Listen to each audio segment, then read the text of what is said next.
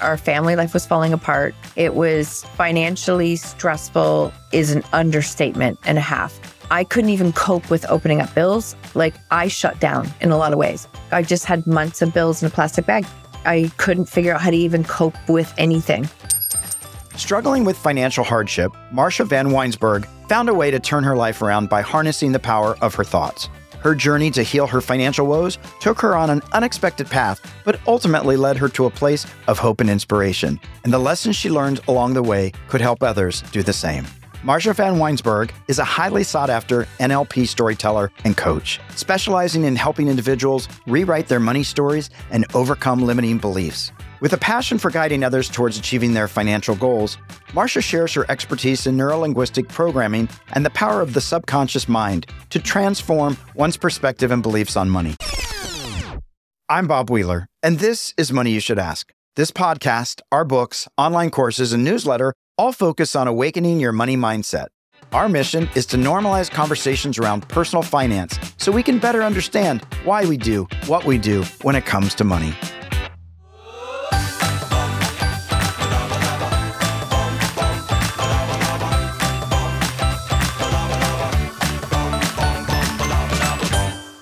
Bring a little money mindfulness to your life. Follow me on Instagram at Money You Should Ask. Okay, so let's jump right into my conversation with Marsha. Marsha, it's so great to have you on the show. It's been a while. I know we've been trying to coordinate, so I'm super excited to have you here today. I am thrilled to be here. Thank you for having me, Bob. Yes, so I have all these questions, but I want to jump to what really struck me the most and why I was a little bit excited. You're an NLP storyteller. Mm-hmm. A lot of people may not be familiar with NLP.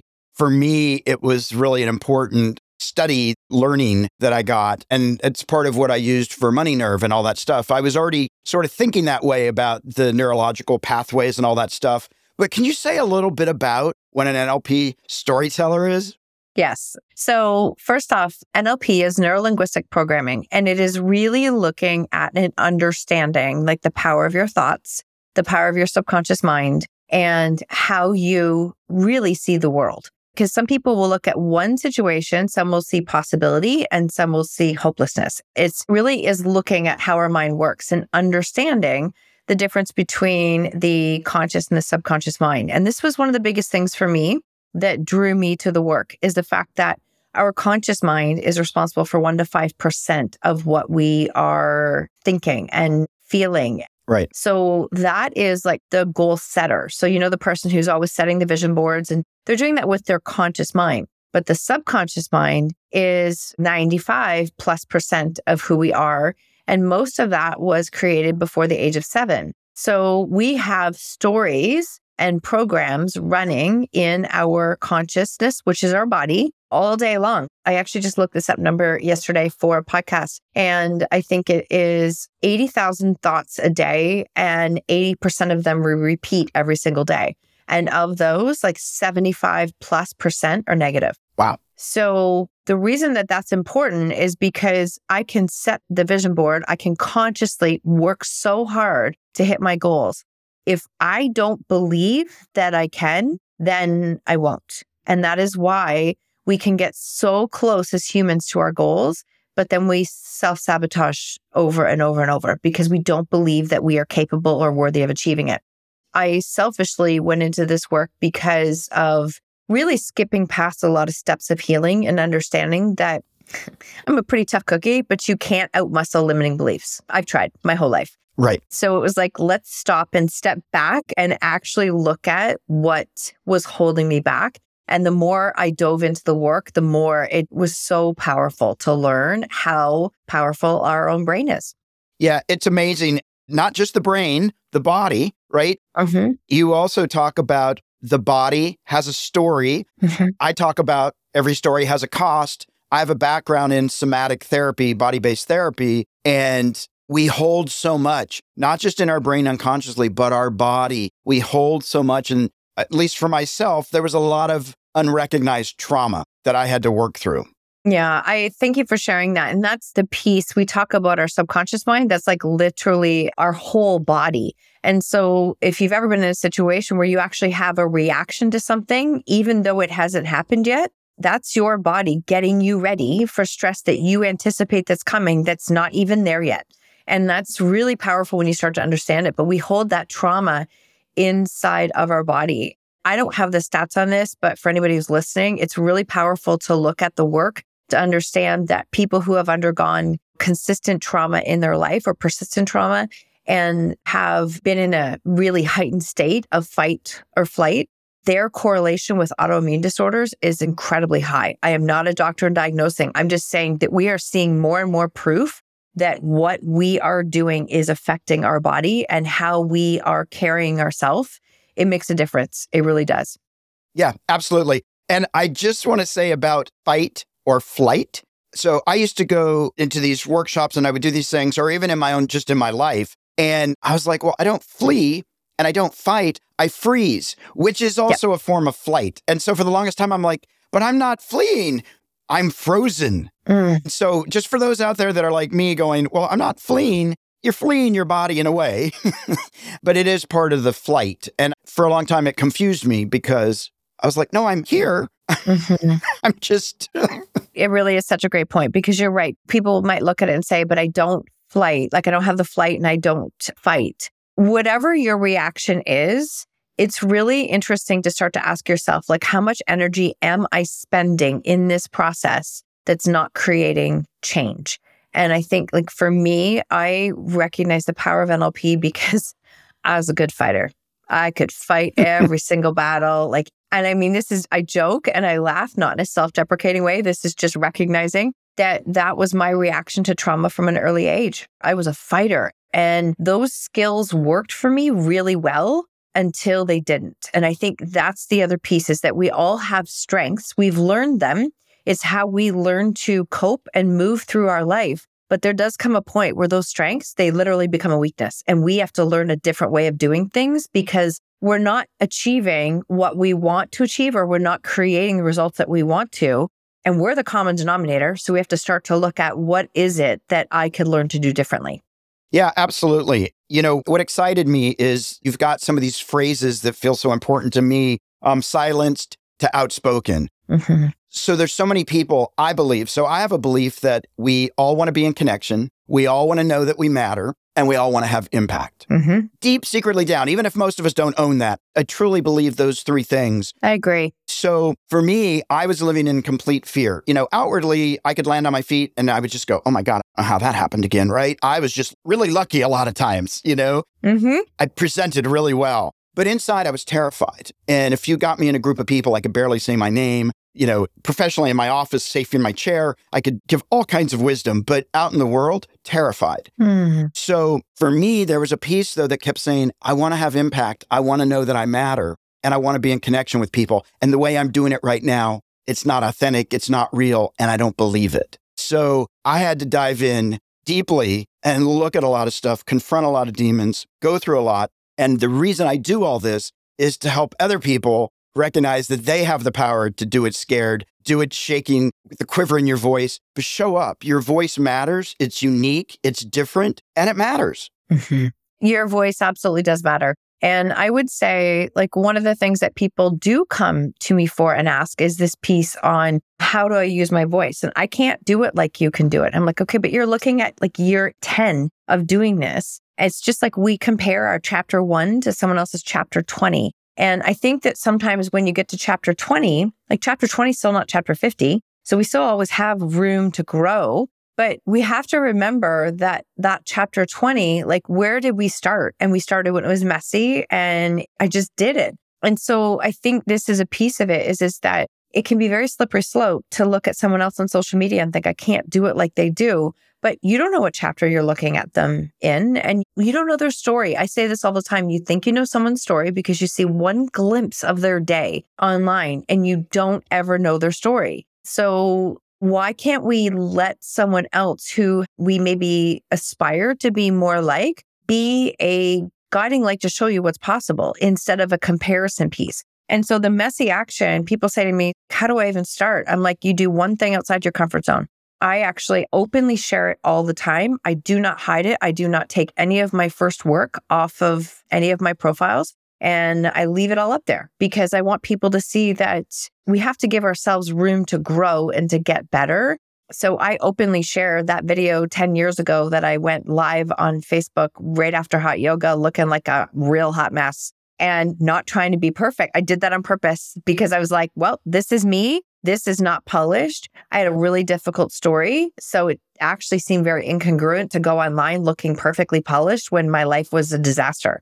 That made no sense. So I was like, this is me, take it or leave it. And that messy action piece is something that we all have to put the time in, right? Like the Malcolm Gladwell quote 10,000 hours. If you want to get better at something, you have to be willing to do that work. So from silence to outspoken, those words really spoke with me because I've always had a voice. And for a number of years, I let that voice shut down because of shame, because of difficulties in my own story. And I started to embrace being outspoken again through the work of NLP. But it's also got an interesting meaning because that was what I was always told I was too much of as a kid. I was too outspoken. I wouldn't stop, you know, you stop using your voice. You're saying too much. You're doing these things. And I'm like, this is who I am. Like I didn't understand.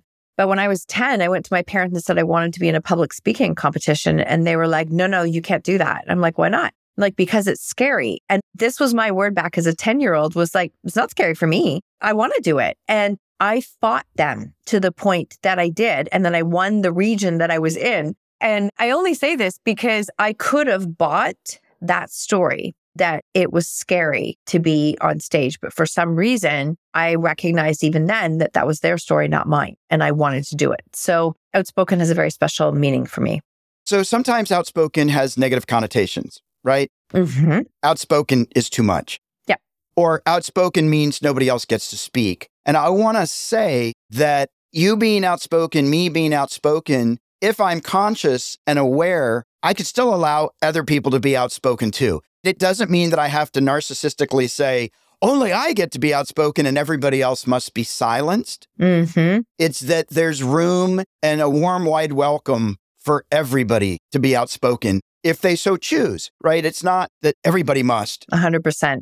So I think for me, it's always important to remind that I'm trying to also hold space for other people. So I want to find my space. I want to find my ground. I want to find my voice. And I want to hold space for other people to imperfectly find their voice and their space.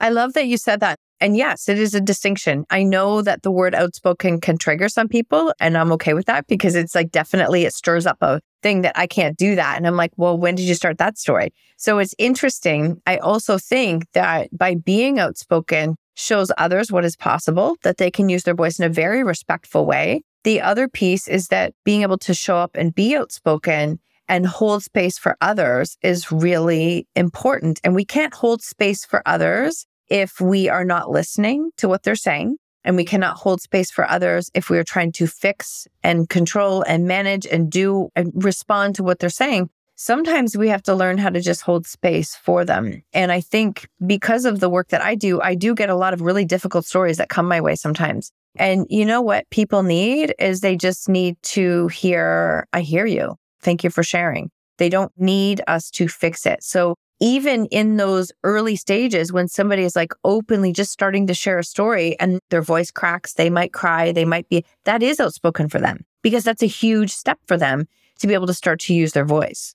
Yeah, absolutely. How do you motivate individuals, right? You hear them, you witness them, mm-hmm. but how do you get individuals to continue working towards their goals, stay focused, and hopefully positive in the midst of challenges like drug addiction of teens or whatever those like we have a lot of challenges on a daily basis. We do and there's a first piece there is is that we have to acknowledge that we do have a lot of challenges. I mean, I think we're facing a lot of challenges which makes it really difficult at times. I think that motivating people we can always only lead ourselves and we can show others what is possible. I can't make anyone do anything, but I can show them what is possible. And that's really important for me. As the way I like to say it as a coach is that I'm not one who pushes and pulls you through things. I will stand beside you and cheer you on and show you what's possible. So I think that's a part of it. And being able to recognize the small wins and the things that we've done. So when I just referenced that example about somebody sharing a difficult story, I had one last week and you could see this person was petrified to do it. I didn't push her to do it. I just held space. She spoke and shared her story, absolutely fell apart. And I was like, I am so proud of you. This takes so much courage. She goes, Where do I go from here? I'm like, one step at a time. Like right now, you need to honor what you've done today because I think we get so caught up in the big goals that we forget to honor the steps that we're taking every single day because it's not about the destination, it's about the journey and what we're doing. So I think that's part of it is really honoring those steps. And when we have some of those challenges, I always bring it back to a space of ownership. And again, that's another word that might trigger some people, but ownership is like taking full radical responsibility for ourselves. Like, am I showing up as my best version? What is something I can do for myself today? I'm a human being. I change every single day. Some days I wake up and I can knock it out of the park. And other days I wake up and I'm like, this is going to be an interesting day. I could literally do everything the same. Yeah. So we have to honor where our bodies are at, where our minds are at, where our capacity is at, and have that compassion and grace within ourselves, especially when we're here stepping up to do what I call it's challenging work. It's not easy work. I believe that we're called to it. Absolutely. It is definitely not easy work. I went into it kicking and screaming. I always go into it kicking and screaming, but I know on the other side, the benefit and the value and the insight, mm-hmm. it's always worth it, even though it's terrifying going in. One of the things you talked about, holding space, and I think this is so important being witnessed, holding space for people with so much technology, with all the things on our apps and our phones, and we're all so busy, right? That sometimes the next step is just sitting and being with it. Mm. I think we don't stop enough sometimes to just say, wow, that was a big share. Wow, I've been holding that for a really long time. And let's just hold that because I think we're so busy, like, oh, now I get to the next thing, or I don't want to really actually feel into all of that because I might have to feel some grief mm-hmm. or some disappointment or whatever it might be. And so I just want to really reiterate this piece about holding space. It's so important. Hold that space, take some breaths. Yeah. I love that you said that because I think that as much as I am sharing to hold space for others, we have to hold it for ourselves too and we have to give ourselves that grace. Our devices, like we are literally the most connected, disconnected society ever. So we have to be very mindful. I believe that it's important for each of us to go inward and recognize like, where's my energy going? Because where are those leaks? We have leaks all day long. And the phone is a really slippery, it's a slippery slope. It's a tool. You can use the tool or it uses you. I say that with love because Many people are being controlled by their phone at all times. It's a tool that's using you. So, how can you use it? And recognizing your energy and what your thoughts are and how you're responding. That might mean like I have real set timers on my phone. I never have notifications on. And I do not follow an account that does not make me feel good. I'm sorry. That's just really important for me. I think that people go, well, shouldn't, you know, you're living in a little box. No, I just recognize my energy. And if I don't resonate with the values of somebody that I'm following and it's a shiny penny, then I'm like, no, I'm really clear on where my energy goes because that energy is finite. We only have so much every day. And if you're looking to create change in your life and you have nothing left, then that comes back to responsibility. Where are my leaks so that I can, you know, fill my cup first so that I can go after what I'm here to do? Yeah, absolutely. Uh, what came up for me is be aware of shiny pennies and objects. they can be tricks. There's a lot of them. Shiny objects can be a lot of distractions. You know, we're talking about mindset, we're talking about mental programming and stuff. If we take it to money and make it personal, like I still sometimes struggle with money issues, right? It's forever. But can you tell me about a time where you've personally struggled with money and how you overcame that or how you continue to overcome it? Yes. And I am always real and honest. So I'm going to share with you that there was a time when we were in a space of dealing with teen substance abuse for a number of years. Our family life was falling apart. It was financially stressful, is an understatement and a half. I couldn't even cope with opening up bills. Like I shut down in a lot of ways to the point that I even had months of bills in a plastic bag. I couldn't figure out how to even cope with anything. And digging out of that, I know I'm not alone in that, but it's really important that when you're trying to create a shift money wise too, or anything, don't apply shame to it because shame will never make you change your behavior. It will never make you change your behavior. Doesn't work. Trust me. So what I started to do was like, okay, this is where I'm at. Like I can't figure out where I want to go until I know where I'm at today.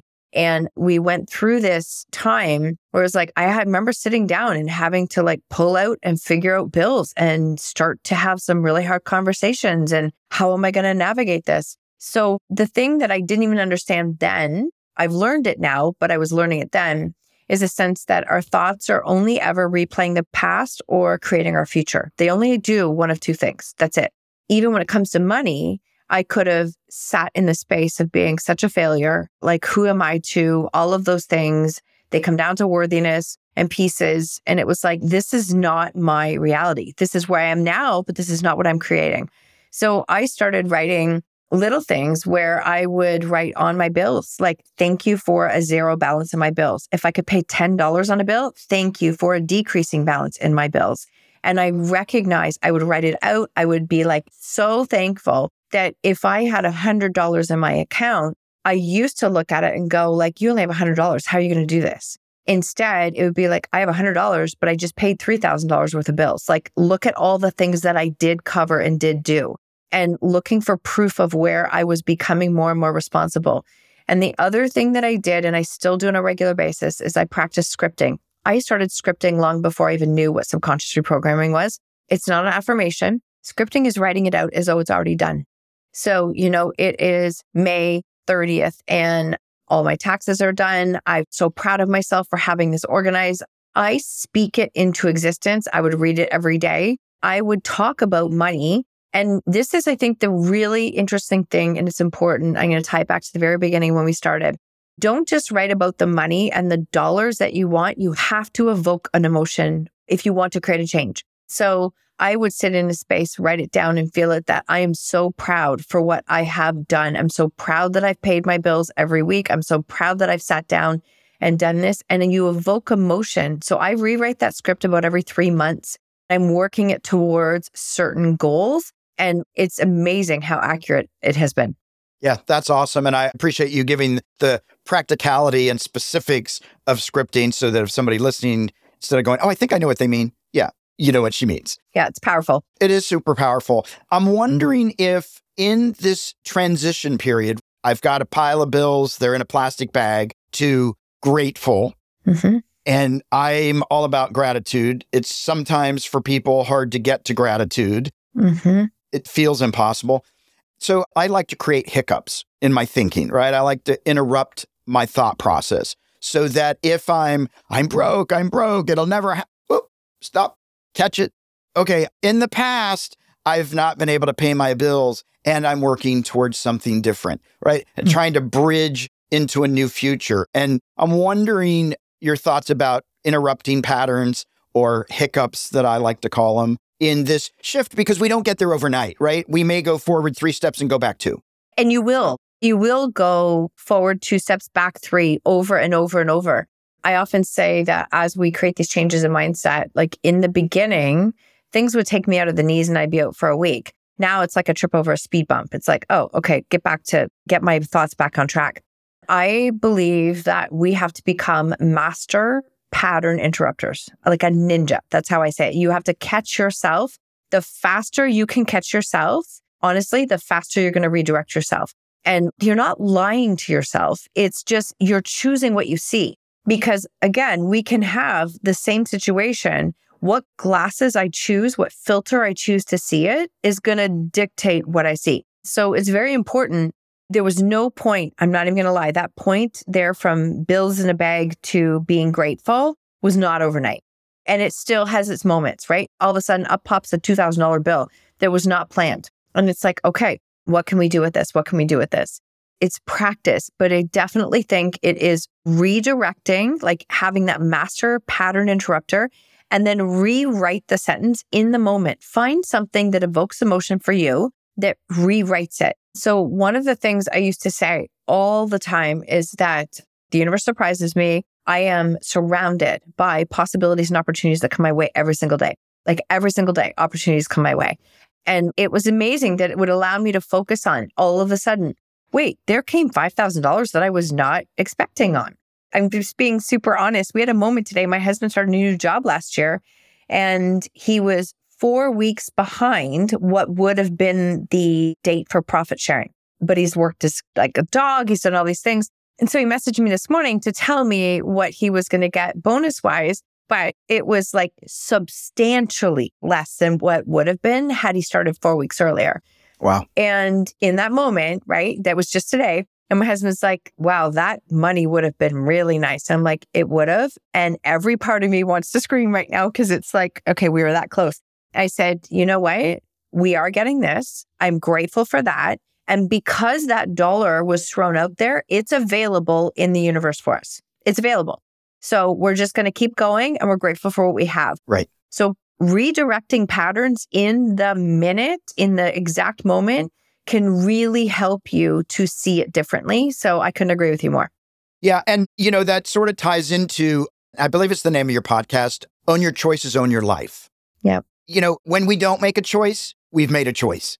Always. We're deciding by not deciding. And so for me, one of the things that I really encourage people to do, and I hold myself to this, is to really be intentional in what I say and to be very conscious of what I say. So that if I can hear my story of like, oh my God, my life is so sad and I've had to do it all, well, stop. Let's get a different story. That I want one that's uplifting and a little more fun. Right. But it's so important in my mind that we get conscious of what we've been saying so that we can then have the ability to change it mm-hmm. and to be intentional in how I spend, intentional how I show up in the world. Like I work and strive to be very intentional. I think that's actually a very important piece. And I would say that the intentionality is for everything in our day and how we choose to show up. I think that is incredibly important. And when it comes to it, it's like there have been times where my husband will say, We can't afford that. And I'm like, you know what? I don't want to speak like that. Like, I really don't. Instead, it's like, I don't choose that right now. That's not what I want right now. It's actually not what I want. Sure, maybe I can't afford to do what this is, but I don't even want that. Like, it's interesting, right? Yeah. Like, we could look at it and go, I can't afford the $2 million house. I don't even want it. So it's like, why am I doing that to myself? The other piece that I want to share that you just prompted with me, and it's been a very valuable tool. I've used it and I use it whenever my mindset gets off money wise. Right back to the day of the plastic bag, I wrote a letter to money and I wrote it like it was a friend. I thought that was the silliest thing in the world because I was devouring all these books on abundance and money mindset. And I'm like, what do I have to lose? Like, I obviously don't have it figured out. So I'm going to try it. And I sat down to write this letter and I wrote it like it was a friend. And I'll tell you something that emotionally brought up a lot. It ended up being a five or six page letter. And it was like, you know what? I actually haven't treated you very well. I'm going to admit that I have not treated you very well, but I am willing to have a relationship with you and I will respect you because money is energy. It's not fluffy, but it is energy. And I think it's important. We have to be in a space as humans, as entrepreneurs, that we feel safe. A mentor said this to me we have to feel safe regardless of where we are. I don't think we're defined by the times that we're winning. I think we're defined by the times that we're not technically. So it's really important. Can you feel safe when you're having a low month, when you're not having the same sales that you were having? Because that's, I think, is really important. And the letter to money is something that I go back to on a regular basis. And I think it's really important when it comes to our bodies, the stories, what we're telling ourselves, and subconsciously feeling safe with having money. Absolutely. And I love that you brought that up. I, in workshops, we exchange wallets and purses, and it's amazing what comes up. a bit of shame and a bit of how am I going to present? But this talking with your money. So I go in and talk with my money. I open my wallet. I talk to my dollars, ask them to bring their friends in. Mm-hmm. Lots of Benjamins would be great. And the thing is, money doesn't have to be serious and painful and very distant from us make it fun, make it playful. Look at your bank accounts and go, bring more of this. Mm-hmm. One thing that I love to do with clients that will come in and say, I've just inherited a hundred thousand bucks or I just got a windfall is I ask them to just leave the money in the bank for 30 days and watch people have a meltdown when they have to leave more money in the bank than they're comfortable with. I love that idea. I heard somebody say, like, imagine that you won $100,000 and you took that check to the bank and the bank said we have to put a 10 day hold on it, even though it's like it's active and it's real. So you as a person, you know that money's there. How are you going to show up? What are you going to do? And I've used that example multiple times. It's like, it's in my account. How am I going to show up? Am I going to buy something different today because that money's there, or am I still the same person? And so I think that's a great exercise. I love it. Yeah. The more we can get conscious, the more we can make it a little bit fun because mm-hmm. it can be heavy. And actually, welcome all that comes in. Like when we do the wallet exercise with people, if there's grief, feel the grief. Yeah. You don't need to judge it. You know, my experience has been, and I was just working with somebody the other day, a lot of anger. And I asked them to explore their compassion, and there was a possibility of grief. And then they just came back to me and said, Oh my God, I couldn't find the compassion until I realized I'm grieving. Mm-hmm. There's so much out there. It's okay. Like, welcome it, bring it in, love it, don't judge it, and just be with it. Give it space. It's a journey. Yeah, there's a lot of power in what you're saying with emotions. And I think that as a society, we have stopped feeling those emotions. Like we work to push them down and keep going. And I think that there's enough of us that there's proof that doesn't work. Like it doesn't work to not feel. Yeah. We're meant to feel.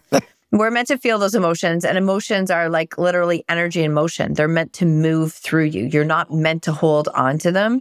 And if I can take it back to NLP for one second, that I think that is a powerful way to understand how we hold on to our stories, our limiting beliefs subconsciously. We hold on to emotions in the order of anger, sadness, fear, shame, guilt, and hurt. So if you feel like who doesn't hold on to some of those emotions in any context, right? So when you start to be able to strip away some of those limiting beliefs and those stories that are involved with anger, all of a sudden sadness comes up. And then all of a sudden hurt comes up and shame comes up. It's a lot to start to release them, especially if you haven't practiced releasing them on a regular basis. But you have to learn how to change those triggers, those reactions, the stories that are there, because you can't outmuscle a limiting belief. You can't outwork a limiting belief. You can't change a money story without going back to knowing what those roots are of your story. Absolutely. And I want to say to the listeners out there, because this used to be me, I would say that's true for everybody but me. Mm-hmm. It's true for everybody. It is. Including those of you that are saying, except me. No, including you, including you. Mm-hmm. All of us. Wow. Well, Marsha, we are at the Fast Five, so we're going to shift the energy a little bit. You know, I love this stuff, so I'm very passionate about these conversations because they're so important. And I'm so grateful for all the people that were little angels that guided me and believed in me when I didn't. So, mm-hmm. Yeah, I could talk hours for about this stuff, but we're at the Fast Five. And the Fast Five is brought to you by the Money Nerve. If you would like to test your money nerve, go to testyournerve.com for a free quiz on your relationship with money. All right, so we're going to have some fun. Hopefully. Okay. Hopefully they're not too challenging. What's one way that you relieve stress after a long day? Mm, I take my dog out for a walk. I am like a mover. I like to move, or I will sit down with a comedy or I cook. I actually like cooking. Oh, awesome. And then you get a tangible reward. I like that. I do. I'm a bit of a geek for healthy food cooking. I am. Yeah, that's awesome. What's the most regrettable purchase you've made and why did you regret it? Oh, wow. I think I'm going to say anything I've bought on an impulse. I really am not a big shopper. I'm not, which is funny. Hmm. I remember buying a dress once that I felt almost like I needed it for a function and I didn't like it. It didn't fit me right. And I was so tired of looking for something else. I brought it home, put it on, hated it, couldn't return it. And it was like, I will not buy in a pressure situation. So I would say probably a piece of clothing is something like that that I've regretted. Bought a few of those myself. But everything is teaching me something. Exactly. Always a lesson. Yeah. What's one of your personal stories that it took you a long time to own? Mm, that I, as a parent who dealt with teen substance abuse, that I did not fail as a mother and that I could take responsibility for my role in how it all unfolded and that I could do something good for others, which actually ended up being for myself and our family at the same time by learning to use my voice and share it. Yeah. As you say that, I think about all the parental guilt out there, people that beat themselves up and take themselves out. And I think compassion and self forgiveness is such a big part of healing and moving forward. Huge. And parental guilt is no joke, it's huge. And I mean, I think we have parental guilt no matter what our kids do or don't do, because we always have pieces that we think we could have done better. But one of the things I just learned to do is like in the grand scheme of things, based on what we had to deal with in those years, did I do everything that I could possibly do? And the answer was absolutely. I did every single thing I could. Yeah. So that has to be enough sometimes. Yeah, absolutely. Mm-hmm. Marsha, what's one thing that we wouldn't know about you from your resume or anything that would be really interesting to know? Hmm. hmm. That's a good one. That I come across as having like a really strong outside feature, and I do. Like, I am a strong person. I know that, but I'm pretty soft hearted. I have a really big heart and I want to see other people win. And you can find me watching pretty much any sports movie that's the true story of somebody overcoming something. You could see me watching it a hundred times over. I love those things. And I could be in the kitchen and I'm like, oh, is that Coach Carter? And My husband's like, he just turned the channel quickly. He's like, yes. like, and I'm always teasing him and I'm like, it could be worse. I could be the girl who's watching all the reality love shows. I'm not. So I'm like the sports. I love those kind of movies. Yeah, be grateful. exactly. Exactly. Right. Yeah. Exactly. What could someone tell you that would convince you to do something that you didn't want to do at first? Something, if it was somebody that I trusted and they could show me the results of how it worked out for them, then I might be more open to seeing it or trying it. I definitely would come from a space of trust first. It has to be somebody I trust and know. Love it. Love it. Love it. Well, we are at the sweet spot, M&Ms, money and motivation. Marsha, do you have a practical financial tip or a piece of wealth wisdom you could share with our listeners? Something that's worked for you? Yes. I talk a lot about being vulnerable and being open. Don't be afraid to speak to experts to get help and say, like, am I too late to start? Am I too this? Like, am I too? Because I felt that for a long time. And ironically, it's my son who's actually a certified financial planner. And he sat down with us and mapped out like the next 15 years in ways that felt really good. But it's not easy to sit down with your grown son and say, this is where we're at. And can you help us with this? And he set us up with meeting all these people and we were able to do these things. You can't change a story until you're willing to own where you are and get help from people who are able to really make that shift and change with you. And I'll tell you, there's way more opportunities and possibilities than you think. We think it's like one way, there's one way there. And we've done it with very small, regular contributions. And it's amazing how things can add up. So you can change your story in a very short period of time when you choose to be open, ask for help, and then stay on that course on a continuous basis. Yeah, it reminds me when you were just sharing that about asking for help. And right, we don't like to do that or we don't like to ask the foolish questions. No. But I saw a great saying the other day ask a question, be a fool for five minutes, or don't ask the question and possibly be a fool for life. Oh, that is such a great quote. Honestly, and I love that. And I think, why don't we ask the question? And it's really because we're afraid of how we're going to look. We're afraid that we're not, listen, we're not here to know every single thing of every single thing that's possible in this world. Like, that's ridiculous. Yeah. So, you know, recognizing that and asking and being vulnerable and just letting go of how is this going to look? Because I remember talking to him and I was like, I don't know, are we too late? Like, we we're trying to catch up on 10 years. That was a disaster. And he just looked at and he's like, Mom, compared to what I see, you're doing fine. Like it has to be enough. And I think that's a piece of it is it really brought a peace of mind in having that difficult conversation. Yes. And most of us are not well trained in having difficult conversations and learning to stay for the hard parts. And that's one of the things that I really encourage people to do is learn to stay, learn to have the conversation, set some ground rules, but have those conversations so that you can actually move through them instead of avoid them. So 100% avoiding them moves you nowhere. Moves you nowhere. No. Marsha, this has just been such an amazing conversation. We're on the same page on a lot of stuff, or I really resonate with a lot of what you say. I think for me, the biggest takeaway is to show up, get intentional, do the work, and learn to ask for help because mm-hmm. so many of us have stayed in a limiting belief system for a long time And for me, I like to call it the under voice, that voice when I say, I want a million bucks. And the voice behind it goes, You can never have it. You don't deserve it. That's the voice I need to get to know, mm. not the outward voice. So the more we can start to get familiar with that voice that wants to come in, tell us we might not be enough, tell us that we're not worthy, we can tell that voice, Hey, you might have saved me in the past and you thought you were protecting me, but I'm going to let you go. Thanks for the service that you gave me. And hmm. I'm ready for my next chapter. I'm ready for a new story. So, Marsha, where can people find you online and social media? First off, thank you so much for having me, Bob. And I love how you just summarized all that up because I, I was like, yep, that's pretty much what we covered. and I'm grateful to be here. I am because you allowed me to step into the money aspect of like rewriting a story.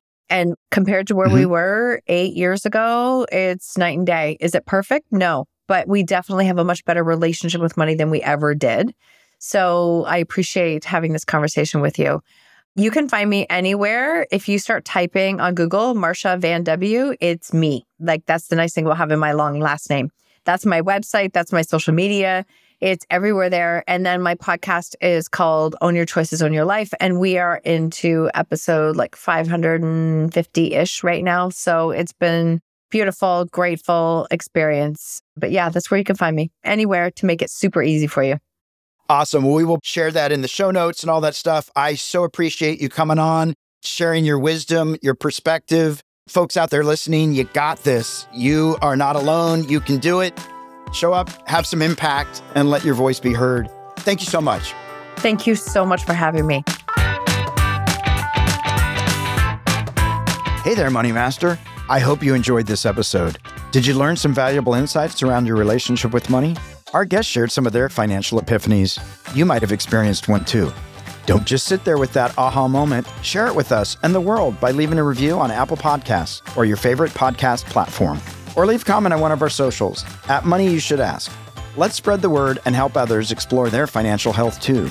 But that's not all. Do you want to live in abundance and build wealth that can sustain you and your family for generations to come? It only takes one thing the willingness to change the way you think about your money. It's time to test your money nerve and discover what's been holding you back from financial freedom. Take the free quiz now at themoneynerve.com and begin your journey towards a prosperous future.